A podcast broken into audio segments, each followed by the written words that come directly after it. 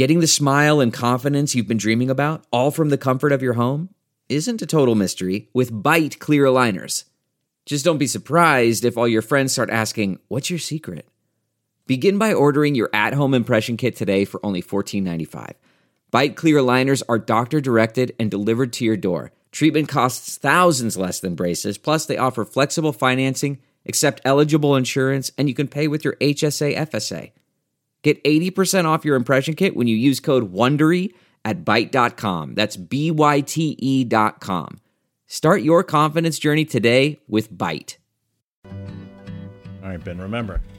When I point to you, you sing the song of the day, okay? Oh man, I gotta remember all that. How's it going, everybody? Your Ben Joravsky show for Thursday, December 12th is just moments away. But before we get into that, we need to thank the following unions for jumping on board and sponsoring our program. First up, the International Brotherhood of Electrical Workers Local 9, the International Association of Machinists and Aerospace Workers Local 126 and District 8, they sponsor this program as well. The International Union of Operating Engineers Local 150 sponsor this program. And today's Ben Joravsky show is brought to you by our good friends at the Chicago Federation of Labor.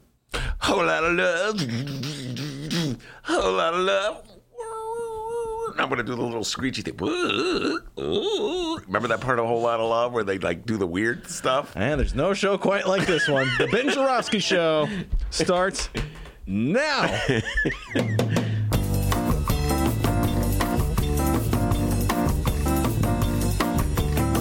It is Thursday, December 12th, and live from the Chicago Sun-Times Chicago Reader Studio on Racine Avenue, this is the Ben Joravsky Show.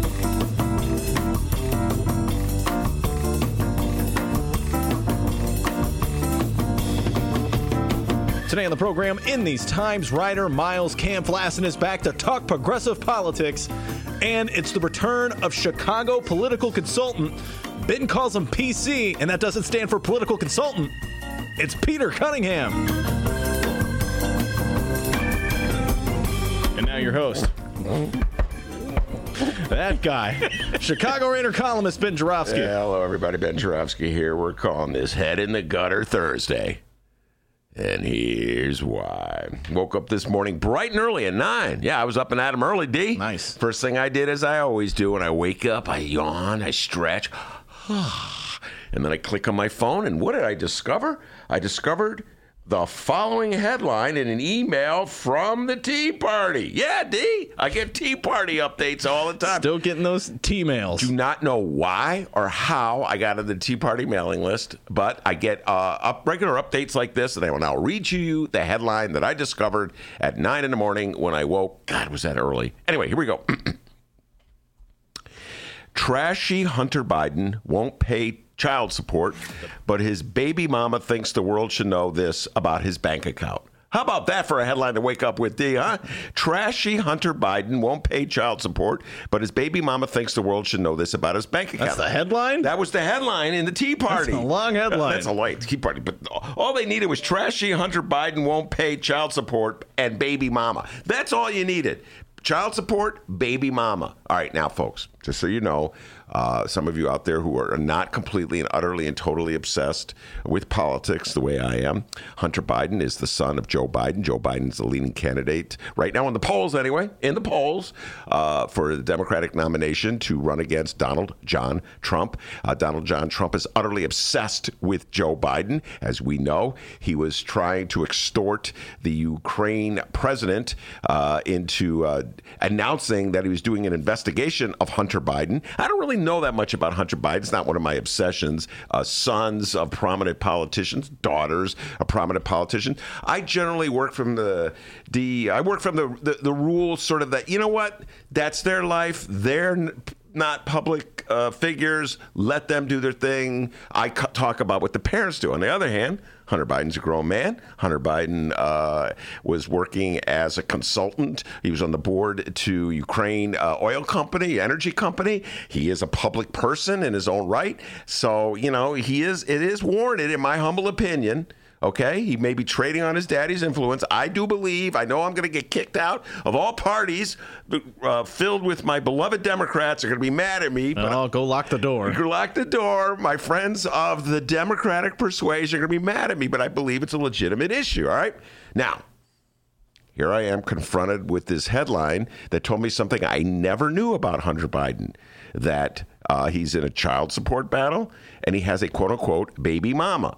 Uh, baby mama is a derogatory way to. Uh, talk about the the mother of his child. So apparently, the Tea Party is not exactly the most dignified uh, conveyor purveyor of news, but uh, that's Donald Trump's party. What do I expect from it? Anyway, I had a choice, Dean.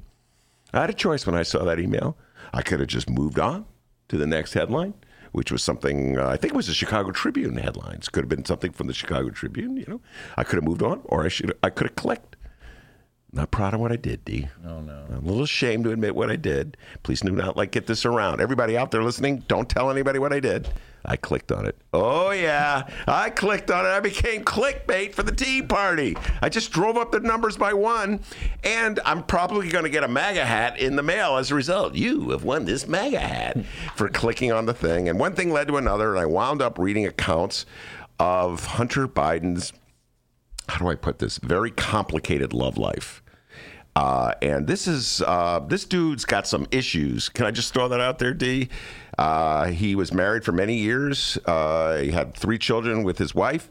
He got divorced from his wife, began dating the widow of his brother. His brother died of cancer, and then he began to, uh, dating his brother's uh, ex-wife. while he was dating the ex-wife, he impregnated the, his girlfriend uh, denied that he did it. She forced him uh, to take a paternity test. Uh, he uh, the test showed that he was indeed the father. and now he's locked into a very contentious child support battle with the mother of his child. And the reason why this is quote unquote news is because the lawyer for the the woman whose child he had is trying to force uh, Hunter Biden to reveal all income he's received from his work as a consultant uh, to uh, the Ukrainian oil, uh, energy company and any work he's done anywhere. Uh, now, there's ostensibly a, a, legitimate reason for doing that. The legitimate reason to see how much he's worth, so then they can ascertain how much she could legitimately ask. That would be the quote unquote legitimate legal reason for it. Uh, the other reason is not so legitimate. It's hardball politics in a contentious child support case, folks. You're threatening him essentially to force force him to pay more in child support by saying uh, they're going to force him to reveal things that he or his father don't want to reveal. And guess who's watching us every step of the way? Donald John Trump and the Tea Party. Every day that this case goes on, every day that there's new revelations uh, about Hunter Biden and his very contentious child support case, that will be grist for the mill. And you can expect more emails from the Tea Party uh, with those salacious headlines about baby mamas and child support and trashy Hunter Thompson. They've already given him a nickname, Hunter Thompson. That's the second time I've done that. Hunter, Hunter Thompson. Biden. I love Hunter Thompson, by the way. Uh, Hunter Biden. I did that when I was talking to Miles. Like, we're going to talk about uh, Hunter uh, Thompson today. And uh, by the way, I'm pretty much the only guy who knows this story on the left. You know why, D? I'm the only one on the left who reads the Tea Party emails. How about that? Oh, lucky you. the other thing I really know a lot of is about the Horowitz report. I can't find anybody willing to talk about that.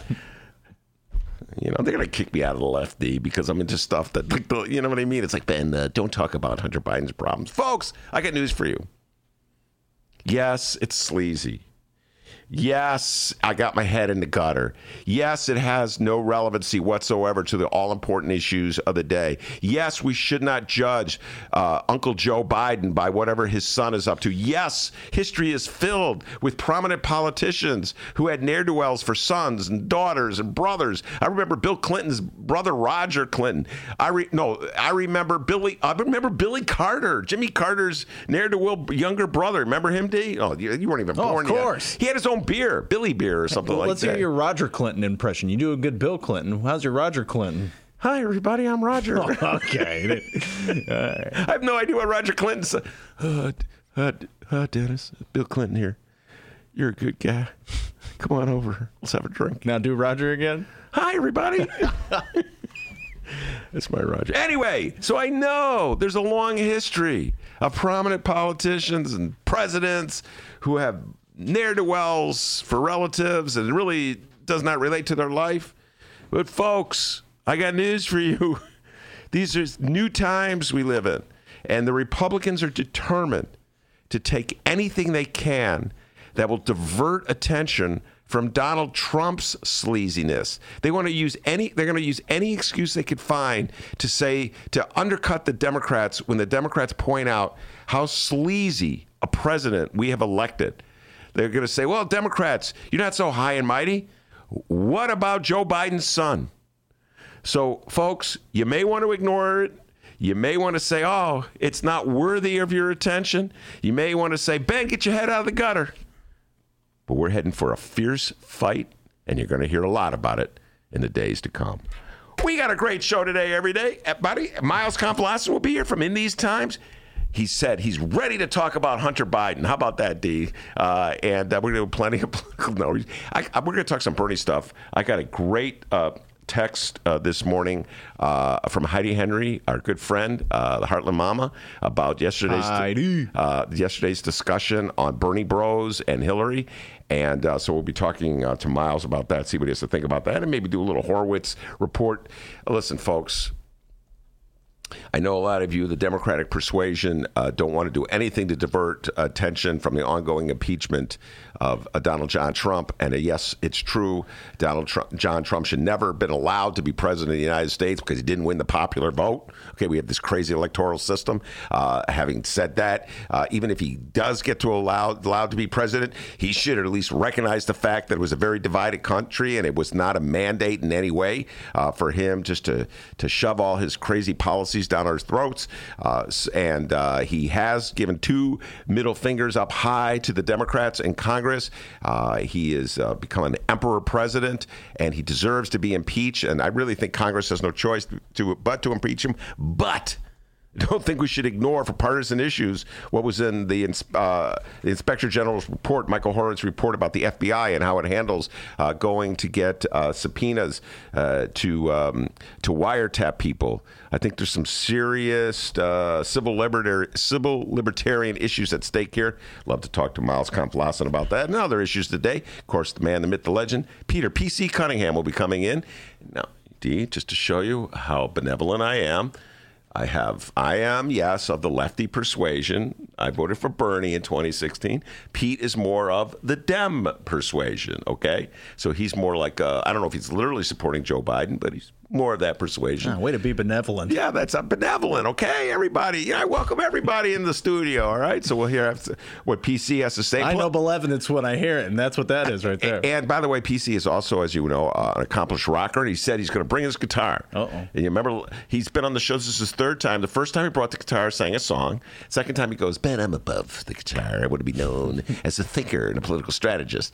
And then I begged, please, all right, I'll bring the guitar. So he's going to bring his guitar, sing a song or two. Uh, PC will do, uh, and uh, yeah, so plenty of political discussion ahead. And we got a bonus, great bonus. I shouldn't be so excited because it's a bonus, but after the show, uh, jo- uh, Joanna Klonsky and Lena Hampton will be in the studio. We're going to record a bonus to drop it this uh, this weekend. Talk about oh my, it'll be another creep report. Looking forward to that. So plenty of political discussion ahead of us. Before we do any of that, the young man from Alton. Yes, indeed. The man they call the doctor with the news. By the way, you'll be able to hear that bonus this weekend at both Chicago Sun Times and Chicago Reader websites and wherever else you download your favorite podcasts. Ben, get your head out of the gutter. Mm. I know. I shouldn't have read that. I and then I shared it with people. I started sending people. Did you see this about hundred, Hunter? Anyway, yeah, head out of the gutter, Ben. How's it going, everyone? Let's find out what's happening in Chicago and or Illinois this afternoon. First, we have to talk about what went down Wednesday. It was happening as we were doing the show live. I was trying my best to cover it, but as some of you may already know, several hats. I wear several hats on the Ben Joravsky Show. Yes, indeed. I was meeting our guests outside to let them in the building. But mm. today we're going to cover it, all right? Our Illinois Governor Pritzker was alongside State Rep Kelly Cassidy and our new cannabis czar, mm-hmm. former State Rep Toi Hutchinson. They were at a hearing at the Lexington Criminal Court building in Chicago as Cook County State's Attorney Kim Foxx called for the vacation and expungement of over 1,000 low level non-violent convictions for possession of less than an ounce of marijuana. Here's the quote from Foxx. Quote, as a prosecutor who has previously prosecuted these cases, we must own our role in the harm we may have caused, particularly to communities of color, and we must actively work to play our part in reversing those harms. Remember, starting January 1st, 2020, recreational marijuana will be legal in the state of Illinois. Ben, you've had some interesting thoughts on all this lately, haven't you? Yes, I have. Uh, I, am going to write about this uh, for the reader. I've really been thinking about this. I, I'm now against the legalization of marijuana. I say make it illegal, but nobody can get arrested for it. And you have, I agree, 100% expunge all those past arrests. Isn't that weird? I'm, I'm, I, I don't know. I'm just a weird guy. What can I say, D? I spent the morning reading about Hunter Biden's life, and then when I told people about it, I kept calling him Hunter Thompson. I got a lot of issues, all right? But uh, yes, this is those those people shouldn't have been arrested in the first place. The war on drug was a colossal failure, a waste of money, a waste of lives, a waste of communities and neighborhoods. It was a disgrace, and uh, shame, shame, shame on the Democrats for having any role in it, and triple shame for the Republicans uh, for using it as a way to sort of like slice off downstate voters from Chicagoans. We talked about that a lot. Bruce Rauner would go downstate, talk to down. Oh, I'm against uh, the legalization of marijuana. Like people downstate, well, I'll vote for you now. Like, like they're not smoking reefer downstate. What a bunch of frauds and hypocrites when it comes to uh, to marijuana. Uh, and so I applaud Kim Foxx and Casey, Kelly Cassidy, and uh, Governor Pritzker for expunging. Uh, you know, D, I remember I've talked about this before when uh, Mick Dumke and I were first writing the stories on our crusade uh, for to make marijuana legal or to at least to stop the war on drugs covering a case uh, at the Cook County Criminal Courts building on uh, 22nd in California.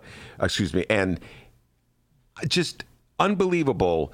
The, the ridiculous cases they were like made up cases against so many defendants. Each one was like oh we we we found this bag next to him. It was like it was like they read from a, a, a script the, the prosecutors and the cops about uh, these defendants, what they had done, and, and then they dressed it up like it was some horrific crime when some guy was just possessing marijuana. Then there was a grow house case that we covered, absolutely ridiculous. The judge should, in my humble opinion, should just thrown it out out of the court. It was just a waste of everybody's time, uh, and they acted as though they were reading from a script. So they were acting as though these were egregious crimes against humanity that people would be daring to grow marijuana illegally.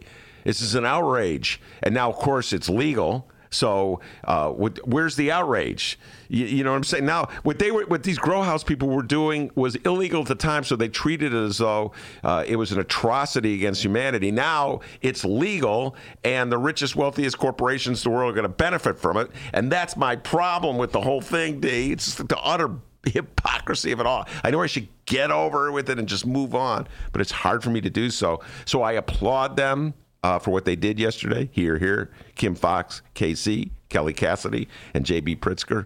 But it's going to take me a long time to get over this thing. You know, the utter bold hypocrisy of it all. And then we're acting so proud, like, yes, what a great people we are. Yeah, what about the last 40 years of wasting people's lives with this silly war on drugs? Anyway, D, I'm all fired up on this one. By the way, uh, weigh in, uh, downloaders and live stream chat room. I'm trying to get convince Ben once uh, recreational marijuana becomes legal oh, in no. Illinois. I'm trying to convince him to do a show where he, like, I don't know, it takes like an edible and uh, it interviews somebody. it could be a uh, recreational marijuana special on the Ben Joravsky Show. So here's how the interview would go if I did that. Uh, uh, yeah. That'd be awesome. That'd be funny. Uh, uh man, uh, you know that thing? Um, we got to take a break, man. Yo, D, put what's that thing called? That's actually sort of a regular show on the Ben Joravsky Show. Exactly. Anyway, Yeah, yeah. Just a little more tired sounding. it was funny because today when I called Miles, see what he wanted to talk about. What did I say, Miles? What's that thing I want to talk about? He's like, How do I know what you want to talk about? Stephen on the live stream weighed in. He said, "Can you ima- imagine the tangents that would take place?" The problem is, it would be, I'd be like, uh, I'd be starting a sentence, Stephen, and then I would forget where I was in the middle of the sentence. Uh, Dennis would be taking over the show. Um, so, um, how's your latest? Uh, Be a lot of breaks on that show.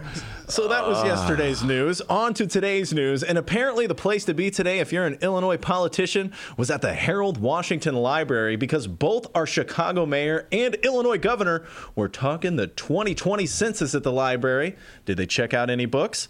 Mayor Lori Lightfoot, possibly. Sources in the library say that she may have checked out Bang on the Drum, the Todd Rundgren biopic. We're still waiting for. You uh, made that up. Well, obviously, we're, st- we're still waiting for confirmation on that. As for Governor Pritzker, are you kidding? Rent books? What is this, middle school? The bigger question is, did he try to buy that library? I'm JB Pritzker, and I'm not a perfect person. Filthy rich, everybody. But he doesn't buy libraries, he buys horse farms. Do you get it right? All right. In the evening, Pritzker will be at the IUOE Local 399 in Chicago to celebrate the 60th anniversary of the Jesse White tumbling team. It's 60 years? Yeah, you going? Uh, no, I'm not going, but congratulations. 60 years. Wow, that's a long time. 60 years, if I do the math correct. Hold on. Do that math. Uh, that would be 1959, right? I believe so. Dang, man. Tumbling never goes out of style. Uh, yeah, no. All right, now Ben Joravsky, something's been bugging me lately. All right. I've recently noticed something about our governor, and honestly, as a filthy poor fella from downstate Illinois, I can't help but feel a little concerned. So, if you don't mind, Ben, I'd like to put on my camouflage downstate Under Armour hat. Okay, and, go ahead. talk with the governor one on one for a moment. Is that All right, okay? Go ahead, yeah. Very nice of you. Thank you. Okay. Mm-hmm. Hey, Governor Pritzker, how's it going? It's me, Dennis. No, I'm not a doctor.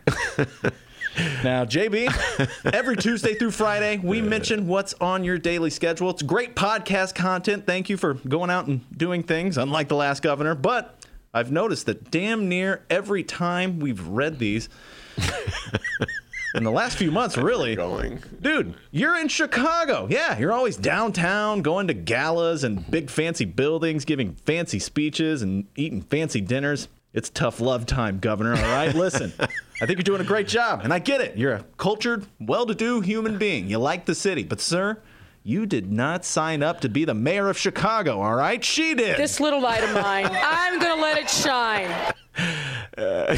So why you're hanging in Chicago all the time, cramping the mayor's style? Come on, what's going on here? You're the Illinois governor, bro. And frankly, I'm worried, Ben. I gets governor, bro.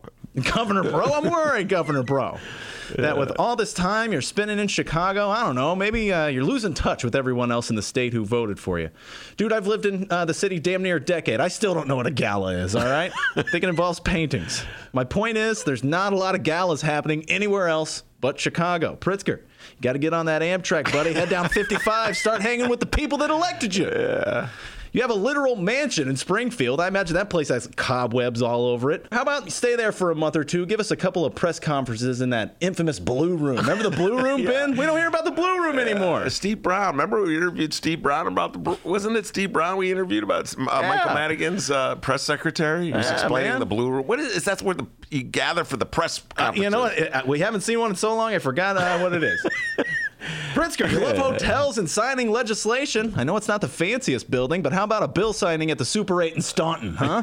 Okay, Staunton. Yeah, Uh, Staunton, Illinois. Have you ever been to Staunton? Yeah, we used to play Staunton in high school, all right? I've been to Staunton many times. A fancy dinner and meet and greet at the Joliet Red Lobster? Ben Drosky, am I crazy? Shouldn't the governor of Illinois be spending more time in the rest of the state, not just only Chicago? Uh, you may be crazy, but you're right on this point. Okay. And uh, by the way, the news, the, the views and opinions of Dr. D are not necessarily those of the Ben Joravsky Show. No, Dr. D is speaking from his heart because he was born and raised in downstate Alton.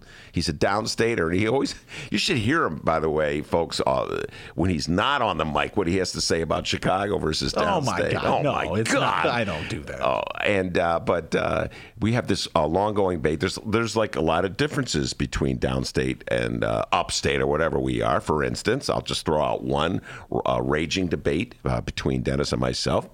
Uh, Dennis, as a lifelong downstater, insists uh, that people in the greater St. Louis area, uh, including on the Illinois side of the Mississippi River, prefer Jimmy Buffett to Bruce Springsteen. Absolutely. I have. I just think Dennis prefers Nope. Jimmy Buffett to Bruce Springsteen. Nope, I've- And that, in fact, if we did a poll of people in the downstate area around Alton, just uh, East St. Louis, et cetera, and so forth, uh, more people would prefer Bruce Springsteen to Jimmy Buffett than the other way around. That's a raging debate. I think uh, Governor Pritzker ought to weigh in on that one. He would be saying, ah, "I actually like uh, the Eagles." Oh yeah.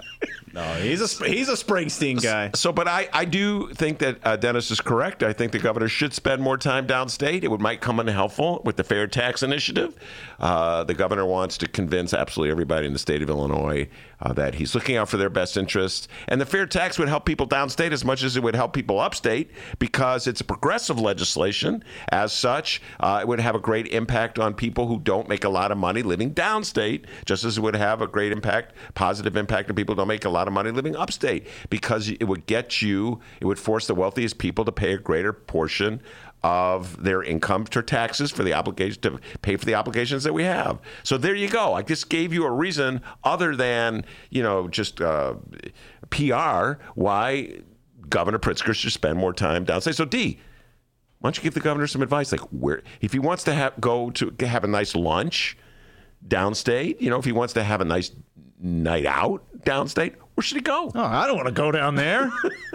I left downstate to come up here. What are you talking about? Uh, do as I say, not as I do. I'm not the governor, all right?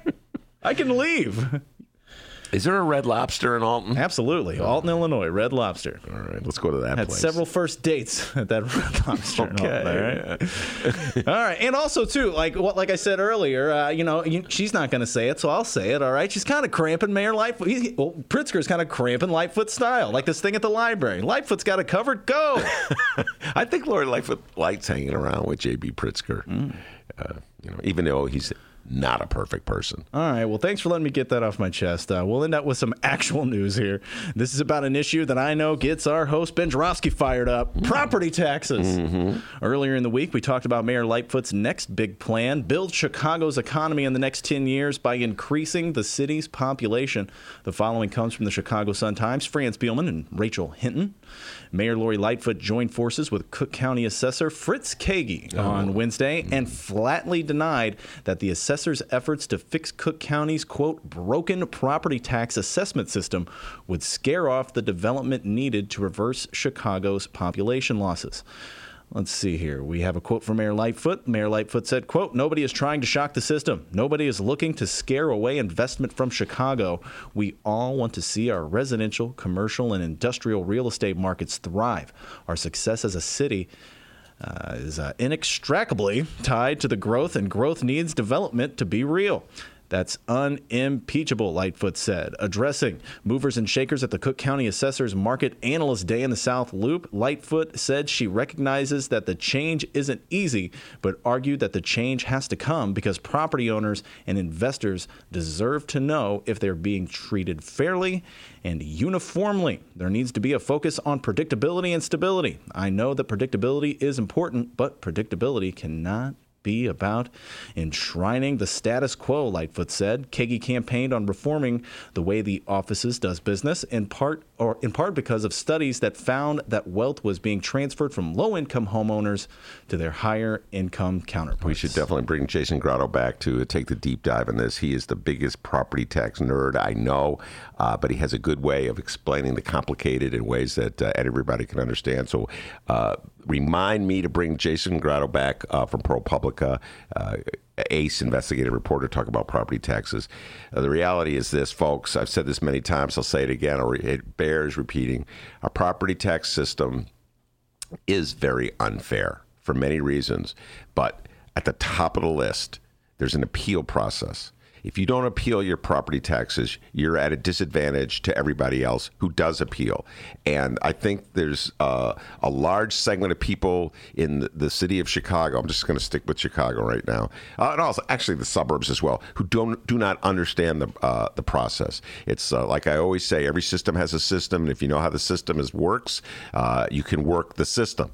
Uh, so many people, if you do not know about the appeal process, you do not appeal your taxes, your taxes will be, be whatever the county says they should be. Your assessment of your va- the, the of your taxable property will be whatever the county says. If you appeal, you have a chance to lower it. If you lower the uh, assess, assessable value of your property, then you pay less in taxes. Somebody else pays more. Right there, it's unfair if you have an appeal process that only a few people know about or uh, relative few few people know about and the great majority do not understand it do not know how it's played uh, then that's a disadvantage uh, right there. So listen we have to figure out a way to move away from the property tax as the sole funder the primary funder of our, our public schools. That is so obvious. It's been obvious for as long as i've been in the uh, in the city of chicago uh, and yet we won't do that.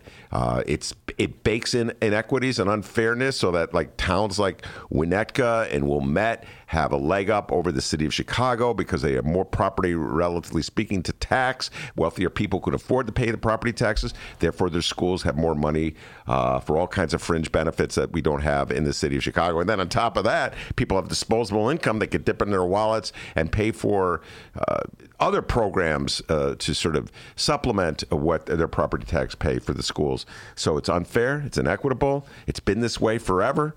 Um, I don't see it changing anytime soon, D. Uh, the first step is that fair tax that I talked about, uh, but that even even even there, you know, even even there, that's going to be a, a, a, very difficult. Probably going to talk about that with uh, Peter Cunningham later on today. The fair tax. It's going to be very difficult for Pritzker to win that battle, in my humble opinion, because you're going to need sixty percent uh, to implement the fair tax. So yes the property tax is a huge reason why Chicago uh, is expensive. Yes, rising property tax is a reason why uh, gentrifying neighborhoods are forcing out lower income people. Yes, rising property taxes are the reason why we should have been much more vigilant before we allowed the city council to approve those two enormous TIF deals, 78 and uh, Lincoln Yards. Yes, those two TIF deals uh, will freeze property taxes uh, in the area, the amount that the taxing bodies can tax, forcing every other property, uh, the, the, everybody else's property taxes to go up more. Yes, they keep you ignorant about that. They don't even tell you the benefits of that. So yes, when Lori Lightfoot and, and J.B. Pritzker get together to talk about property taxes with Fritz Kaegi, they're not telling you the whole truth. Yes, you're suckers and saps, people in the city of Chicago. Anyway, running out of yeses oh, there. You're on a yes uh, rant here. You like Pete Buttigieg? Yes. No. Ah, By the way, can I just give another shout out to Lori Lightfoot for grilling Pete Buttigieg? Oh, okay. uh, Joanna Klonsky said she promises she's going to send me the full interview. So I'm going to have a field day playing that through that one. Maybe write a reader column about it. I've been really giving Lori Lightfoot a hard time about that teachers strike and how she dealt with the teachers and not in the budget, um, not spending more money to reopen the, the mental health clinics. But got to give her a shout out for holding. She really went after old Pete Buttigieg at that. Uh, uh, at, what was that? It was some kind of assembly in Iowa. I don't know what it was. Anyway, so uh, presidential Q and A forum in Iowa. Wow, was that? How did, how did you know that? Well, we uh, do that, this every day, Ben. Yes, you knew that information and you was ready for us when you had it. Yes. That's good times. Big fan of Mayor Rahm?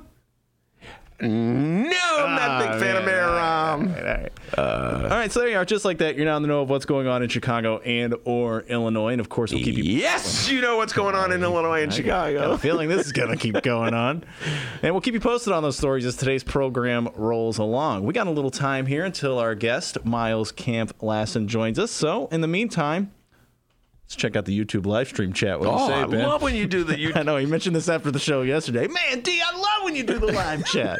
I love the live chat, man. The guys are really cool. All right. So first off here, uh, Bruce Bruce did his typical uh, multiple hands waving. So they right back at you. Five hands or six hands waving back at you, Bruce. Uh, now, uh, for those who download, you missed it out. You missed out on it again.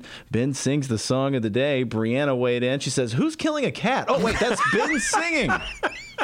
It's good time. Wait, was she the one who said solo? Yeah, she always makes fun of you for singing. Oh, that was brilliant. That's solo. I've been using that one uh, all the time. Oh, all the time. She said it yesterday. What well, do you mean all, the, time since yesterday. D, uh, can, can you sing solo? Solo that we don't hear you? Okay, okay, okay. that was a good one, man. Bruce Bruce weighed in as well. He's uh, talking about your uh, your T mails that you receive. He says, "I thought it was the Freedom Caucus slash Freedom Party." Uh, th- no, this these emails are from the Tea Party. I'm looking again. Uh, He's being sarcastic. Yeah, the Tea Party. Oh, I get it. Uh, yeah, Tea Party. Tea Party. Uh, hold on, I pushed the wrong. button. Tea. I mean, these phones. You know what I'm saying? They're hard. I pushed the wrong button. And the life of Ben Joravsky and that iPhone 5. Show everybody your phone, Ben. with the Bulls thing. Oh, hey, how about the Bulls? They won the other night. Oh, huh? hey, who cares? Okay. Brianna weighed in again. She says, OMG, can't wait to hear what Elena Hampton has to say. Yes, Elena Hampton. Uh, she'll be in the studio a little after four. We'll do a uh, a bonus, so that'll drop. Dennis and I will have one of our famous uh, post production meetings. Let's go for it now. Let's just have a show meeting. What do you say? Monday we drop it? All right, Mon- wow, I love it. He's deci- by the way, Miles. Monday. Miles is in the studio and he's wearing a Bulls T-shirt. All right, there we go. right, right on. That's he an awesome feels shirt. it. He feels it. Okay, Bulls were victorious last night. D. All right, our good friend Steven weighed in. He said, uh, J. Bro Pritzker. J Bro, J Bro. and uh, finally, here, uh, Brianna weighed in again saying, it was a light grilling. Oh, light grilling. Uh, she told him to rip up the DNA. Not DNA. What is it? Uh, non-disclosure. I, I reversed it. There's that dyslexia, Miles. I've been telling you about. I never would have gotten through Whitney Young High School, Miles, with that dyslexia. He's one of a kind, that Ben Joravsky. Don't One of a kind love affair. Okay, sure. All right. Oh, coming up after this short little break, our good friend Miles Kampf-Lassin is back, and he's going to be talking all things progressive politics with us. So don't go anywhere. It's the Ben Joravsky Show, and we are live from the Chicago Sun Times.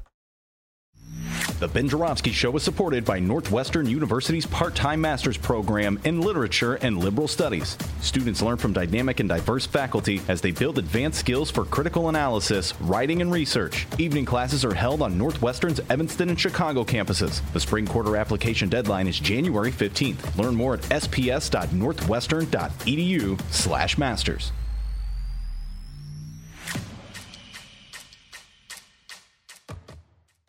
Did you know that 40% of the people in Illinois opt to be cremated? Well, it's true. And Chicagoland Cremation Options honors their wishes by providing cremation services directly to the general public. Chicagoland Cremation Options provides an affordable, ethical, and easy cremation arrangement, whether in person or online. Save thousands and streamline the process by going directly to Chicagoland Cremation Options. It's a family owned business operated by my good friend Douglas Klein. Here's how you reach them Chicagoland Cremation Options.com. One more time Chicago Land Cremation Options.com. It's Chicagoland's adult entertainment playground. It's the world famous Admiral Theater, 3940 West Lawrence Avenue. The Admiral is homegrown from Chicago, and it's the most conveniently located club in all of the city. 15 minutes from the O'Hare Airport in downtown Chicago Loop. Voted Chicago's best strip club, the Admiral has showgirls galore and a variety of adult entertainment shows. The world famous Admiral Theater, open every day from 7 p.m. to 6 a.m. 3940 West Lawrence Avenue. For events, showtime, and other information, visit admiralx.com. Must be 18 years of age or older to enter. Commercial break over. Welcome back to the Ben Joravsky Show, live from the Chicago Sun Times. Kampf-Lassin in the studio from In These Times, a regular every Thursday on the show, talking all the political issues of the day.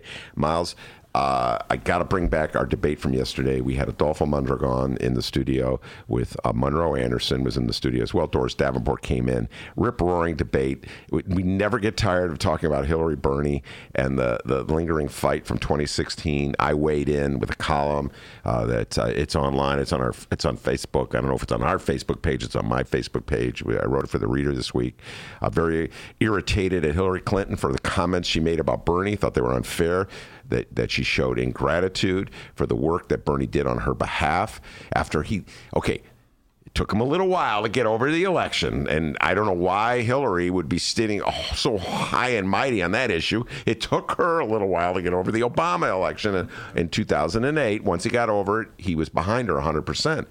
The issue uh, is the attitude of many quote unquote Bernie bros who uh, will never forgive and uh, were very nasty toward Hillary Clinton and Hillary Clinton supporters.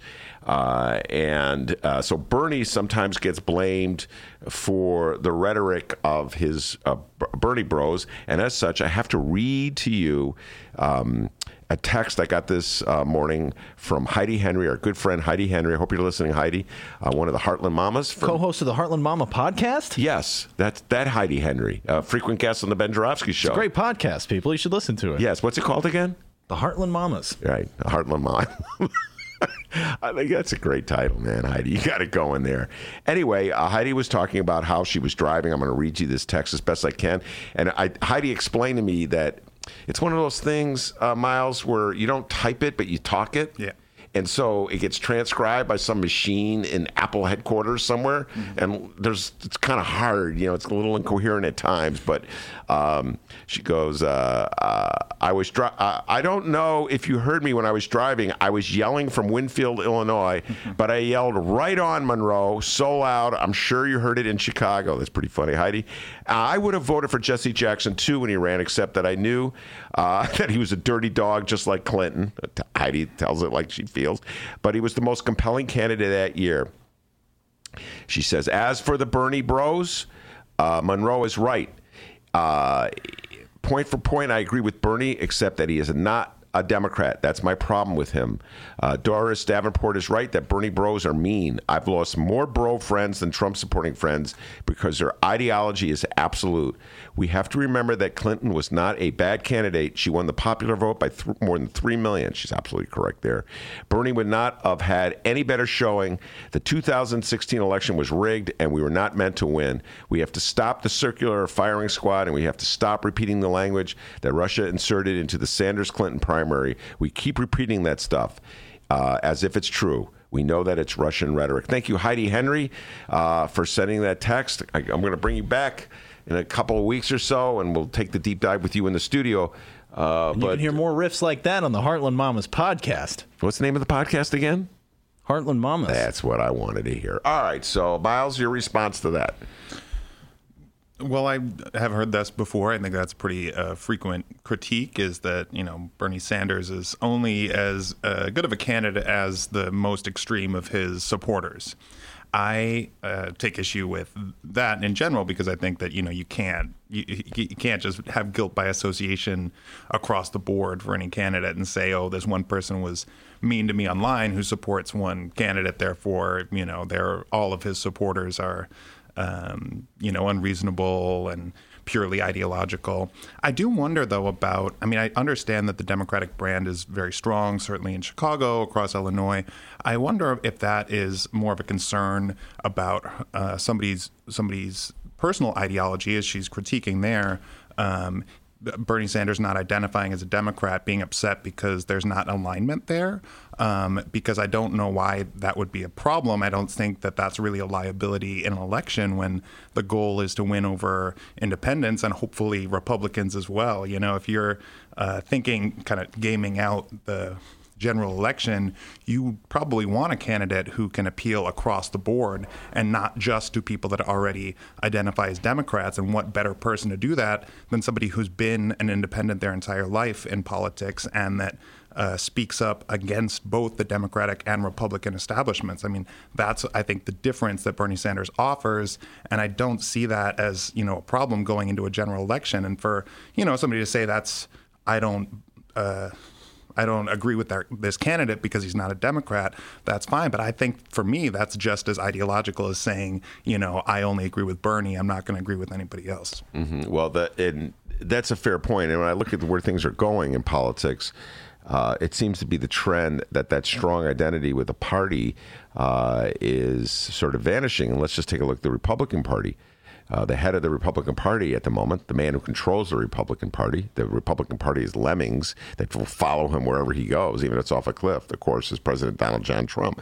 He was not a Republican most of his life. I mean, who knows what he was? He dabbled with No both- collusion. Yeah, thank you, Donald. I forgot about that. He gave fifty grand to uh, Rahm Emanuel. Yeah. Uh, you know, I, I'm sure he had an ulterior motive, like he wanted that sign on that building, uh, and it worked. He got the sign on the building. He hired Ed Burke uh, as his property tax lawyer. Ed Burke, of course, longtime Democratic committeeman here in the city of Chicago, uh, and so he he flirted with the Democratic Party when he wanted a tax break. So Donald John Trump uh, has, you know, he has no strong ties to the Republican Party, and now he controls the Republican Party. He is the Republican Party.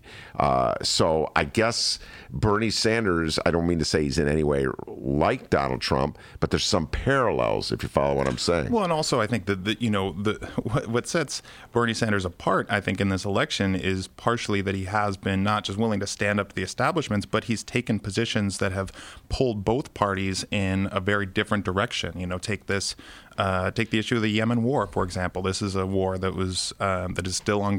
People are it's referred to as the worst humanitarian crisis in the world because of the amount of uh, starvation and death amongst uh, young children in the country of Yemen. It's a, uh Saudi-led war, but it is being funded and fueled by the U.S., which is uh, supporting. Um, all these arms trades to Saudi Arabia. Bernie Sanders, you know, the Democratic establishment was not speaking out about this issue. It went on under Obama, and neither was the Republican establishment because it's going on under uh, uh, Donald Trump. Yet uh, Sanders, you know, with Mike Lee of Utah, was able to put together this bipartisan coalition and actually enact the War Powers Act, the first time it's ever been done. Um, and I think the part, the reason he was able to do that, and that people see that as actual political courage, is because he's, you know, not beholden to a particular party, and he's saying, "Look, this is what I believe in. This is what is just, and this is what we should be fighting for." At the same time, I mean, Bernie Sanders has been caucusing with the Democrats since he's been in Congress. It's not like he's been, uh, you know, working to undo the Democratic uh, agenda. He's been working to move it more in a more progressive direction through fighting for things like universal health health care and uh, ambitious climate action. So I don't see that as like you know, it's, it's not as if he's been subverting the party or something. And when it comes to the, um, I mean, you pointed out in this in your column, which was great. I, I think is uh, there were far less Bernie supporters who went for Trump in the 2016 election than there were Hillary Clinton voters who went for John McCain uh, in 2008. So this narrative that somehow Bernie Sanders supporters or Bernie bros are to blame for Trump's election just is not backed up by uh, history or the facts. So I understand that that is, you know, a lot of people feel like the, the, the Bernie bro narrative is very real. I would just point out, look, look who's just been, you know, endorsing and getting behind Bernie Sanders: Alexandria Ocasio-Cortez, Ilhan Omar, uh, Rashida Tlaib. These are strong women of color in Congress who believe that Bernie Sanders is the best representative of their vision for um, what they want to see the U.S. politics look like going forward. And he just got endorsed by the uh, the Center for Popular Democracy Action. This is a group that's a coalition of almost 50 progressive grassroots groups. It represents over 600,000 members. It's their first presidential endorsement in their entire seven-year history, and it's mainly made up of uh, working class people. Mainly, you know, these are uh, people that are, you know, women of color that make up the working class base. So it's not as if, you know, these are all. Uh, I understand as somebody who is a white guy who's a young millennial, I'm not the best tribune of this information, but I do think that that's a widely inaccurate portrayal. Is like all Bernie Sa- Sanders supporters are bros. No, I wouldn't say all Bernie uh, Sanders supporters are bros uh, at all. Uh, first of all, I was a Bernie Sanders supporter. I'm definitely not a bro. I'm too old to be a bro. I'm a, a ro, which is an old bro. Uh, but part of this is uh, a reflection, I think, of just the social media era that we live in. So that drives the narrative as well. And and there are a lot of nasty Bernie Bros out there saying a lot of nasty things. There's a lot of misogyny out there, and in general. I thought there was a lot of hypocrisy out there with the added reaction that people had to Hillary Clinton. Bill Clinton, you know, he was he's the dirty dog. It wasn't Hillary Clinton. Now you could say she enabled him by putting up with him all those years, uh, but it was as though all the the bad negative attitude that people had about Bill Clinton got dumped on Hillary Clinton. I don't know how fair that was. Uh, and so I, I, I remember feeling very strongly about this, uh, Miles, when we were heading down the in October uh, to, toward the Hillary Clinton Donald Trump race, just a lot of the attitude that I heard expressed uh, from Bernie Sanders supporters, usually men, toward Hillary Clinton was borderline violent. So I had a lot of issues uh, with that. Uh, that said, it's just so bizarre. Everything about this Hillary Clinton story, I, I can't really quite shake it. Even though what happened last Friday or I was going to mm-hmm. say the term you're looking for, by the way, is brolled. You're very brolled. Oh, I'm brolled. You're a brolled man. I'm a brolled man. but she was on the Howard Stern show. I don't know if you listened to Howard Stern back in the day. You're probably too young, but Howard Stern was one of the biggest misogynists out there. You know, and it's like this. and listen, he was so happy that she was on his show. He was just, you know, showering her. Thank you for being on the show. She didn't hold him. She didn't come out and say, "Well, Howard, there's a reason I wasn't on your show in the 90s. You know, you would have probably asked me to take off my blouse or something like, like there was that." audio of Trump on the Howard Stern show when he was running, right? Yeah, and Howard uh, Donald Trump was a regular on the Howard Stern show in the 90s and the O's, and he used Howard Stern's massive platform to just promote himself and his brand and his name and uh, and you could argue that it was people like Howard Stern and David Letterman and Jay Leno who gave Donald Trump that platform uh, that resulted in Donald Trump being president. So it's kind of ironic. You hear me? You know that uh, that Howard Stern of all people would be the one turning to Hillary Clinton and saying, "Don't we hate Bernie because he didn't endorse you fast enough?" Yeah, but it did get him a lot of headlines. I mean, I think that that's the reason that he he went that route and kept pushing her on it is because he knew that she wanted to say something about that and still clearly feels spurned by that experience. That said, I mean, uh, Bernie Sanders was recently on the Iowa Press show a few days ago, and they asked him specifically about that, and his response was, "Look, I have a letter."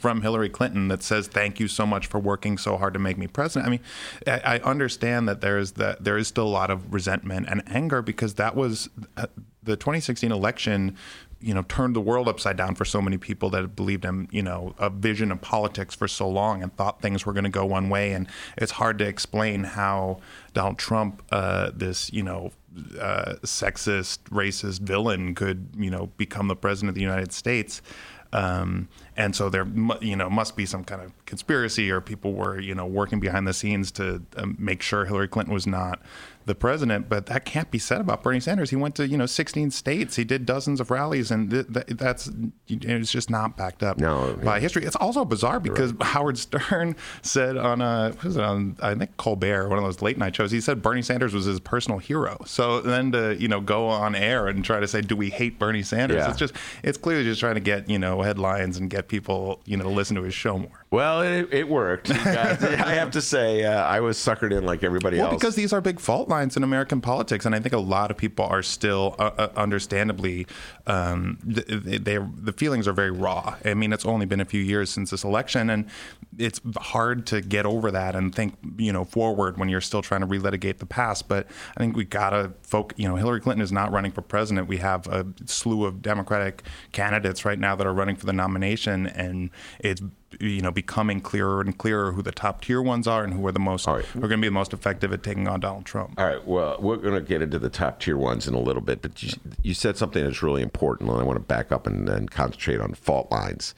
And when I put aside uh, just the the the, uh, the, side issues of who Howard Stern is and whether Bernie uh, supported Hillary too late, et cetera, and so forth, or whether Hillary is uh, inconsistent in her appraisal of Bernie. Put that aside. I'm starting to wonder, and I put this in my column, and I would love to get your thoughts on this.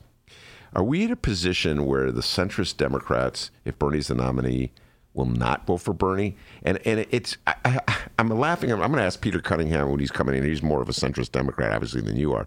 But um, you know, my pretty much my whole voting life. Uh, Miles, I've ended up voting for Democratic presidential candidates who are more to the center than I am. Uh, I think 1988, I voted for Jesse Jackson for in the primary, and then uh, Michael Dukakis was the presidential candidate, and I voted for him. Uh, he won because he won the primary. He was a Democrat. So I was I'm a loyal Democrat. I you know I subscribe to the lesser of two evils strategy. That the, the worst Democrat is generally better than the best Republican. Um, do you think the shoe will be on the other foot? Do you think the centrists will do that, or do you think they'll abandon the Democratic Party? The Rahms of the world will abandon the Democratic Party if Bernie Sanders is the nominee.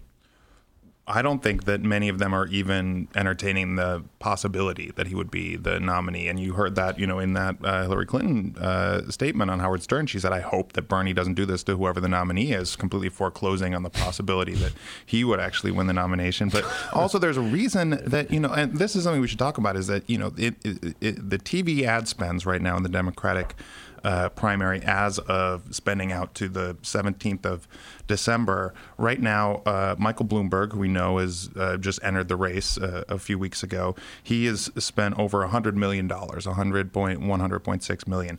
Tom Steyer has spent $81.2 Wow. uh, million dollars, and the next highest is Bernie Sanders, but it's at 8.6 million. So you can see this incredible gap in terms of the spending. That's over 10 times of what the uh, you know Bernie Sanders is spending is Michael Bloomberg and he's only been running for, you know, a few weeks. This is not this isn't coming from a place of, you know, I think I'm the best nominee to take on Donald Trump. This is coming from a place of we need to stop, you know, this leftward shift in the party because you know, Michael Bloomberg sees that as a safer investment than instituting something like a wealth tax, which both Bernie Sanders and Elizabeth Warren are running on, you know, which would not only tax income, which is something we're, you know, familiar with, but actually place uh, a tax on individuals' full wealth, which would be a, you know, huge dent in their uh, massive riches.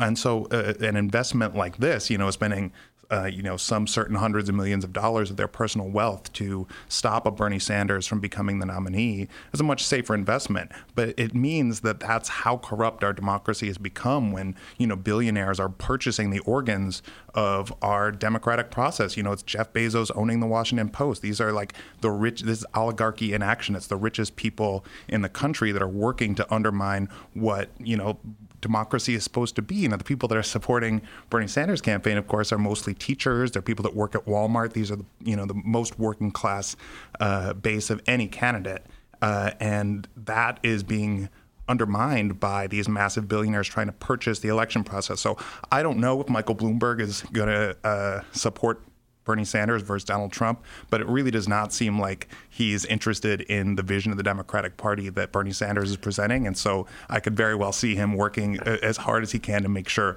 Bernie isn't president, Ber- whether he's the nominee or not. Yeah, that's interesting. I finally saw a Bloomberg ad. I'm not a.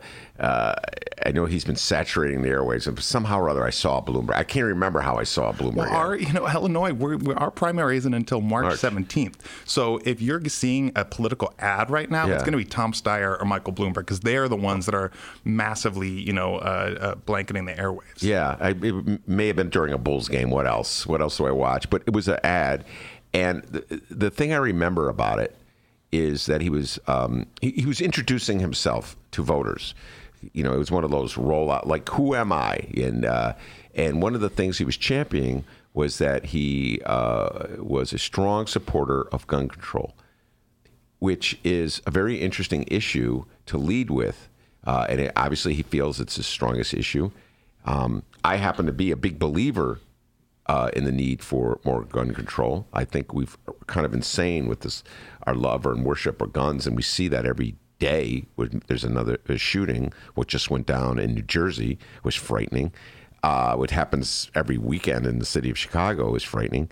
Um, but having said that, if you think strategically, uh, if you want to win over the conventional wisdom, if you want to win over undecided voters or Trump voters, uh, this may not be the best issue to lead with, and yet that's what Michael Bloomberg is leading with. Now, I would respect him uh, if he would say, I'm going to take that same drive and energy I have for unpopular issues like gun control or go up against uh, these powerful interests like the NRA and gun control, but I'm going to do that for a fair wealth tax. You, you know what I mean? A fair system. But I, I don't see him taking the next step. It's it's as though it's like all the most least popular issues that the mainstream of the Democratic Party has for winning over Trump voters are the ones he's leading with, and he's ignoring the populist issues that probably could get a foothold Yeah. uh, in areas where Trump did well.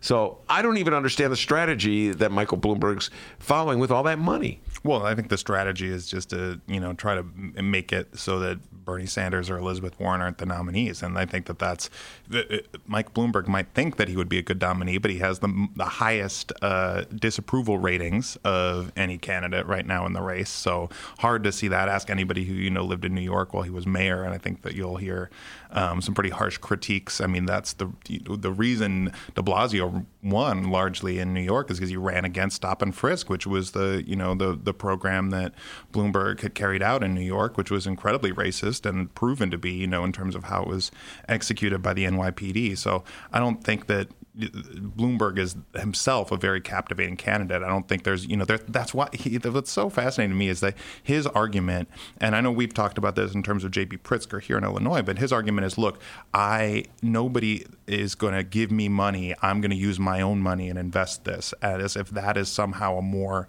uh, democratic approach to politics, saying I'm going to buy this election rather than I'm. And in his critique of Bernie Sanders is saying, oh well, he's taking other people's money to advance his career, as if this is some you know secret ploy by Bernie to become you know richer and more powerful.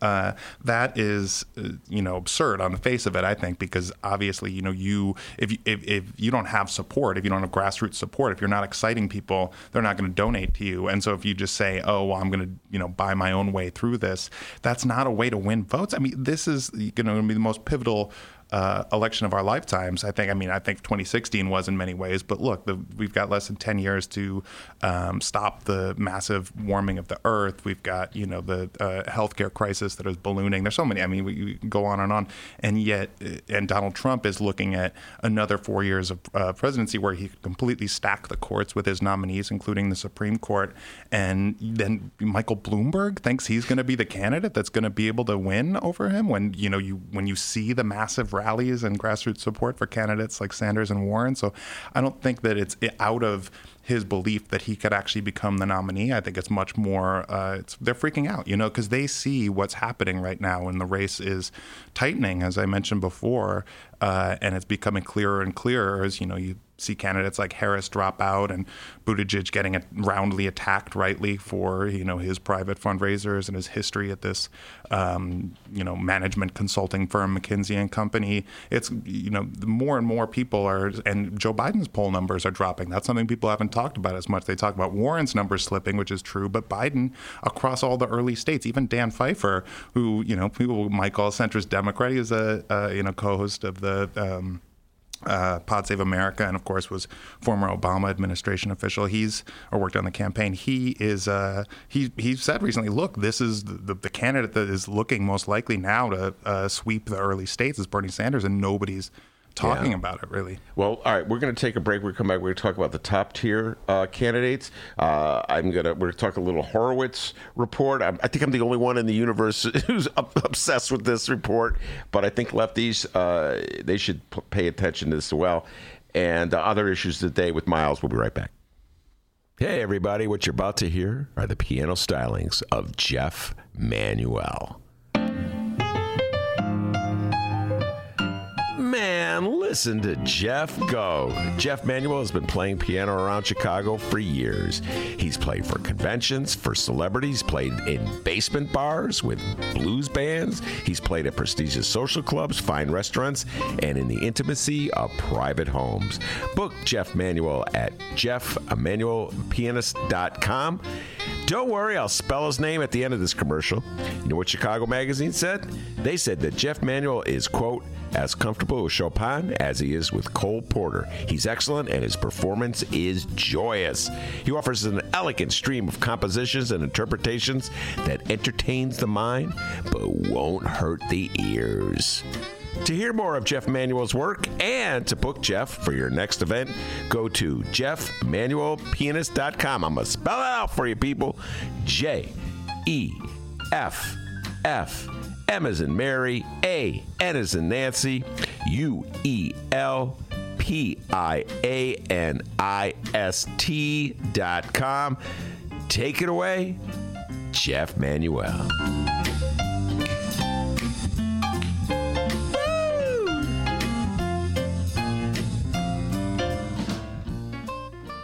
Read the Chicago Reader to get up to speed on what's what in Chicago. Culture food, arts and entertainment, weekly concert listings, weekly event listings, the environment, travel. I can continue, but you get the point. And for all of you Chicago political junkies, raw weekly columns on real city politics from Maya Dukmasova and our very own Ben Joravsky. The Chicago Reader, free to the public in newsstands throughout the city and online at chicagoreader.com. Read it now and be a more informed Chicagoan.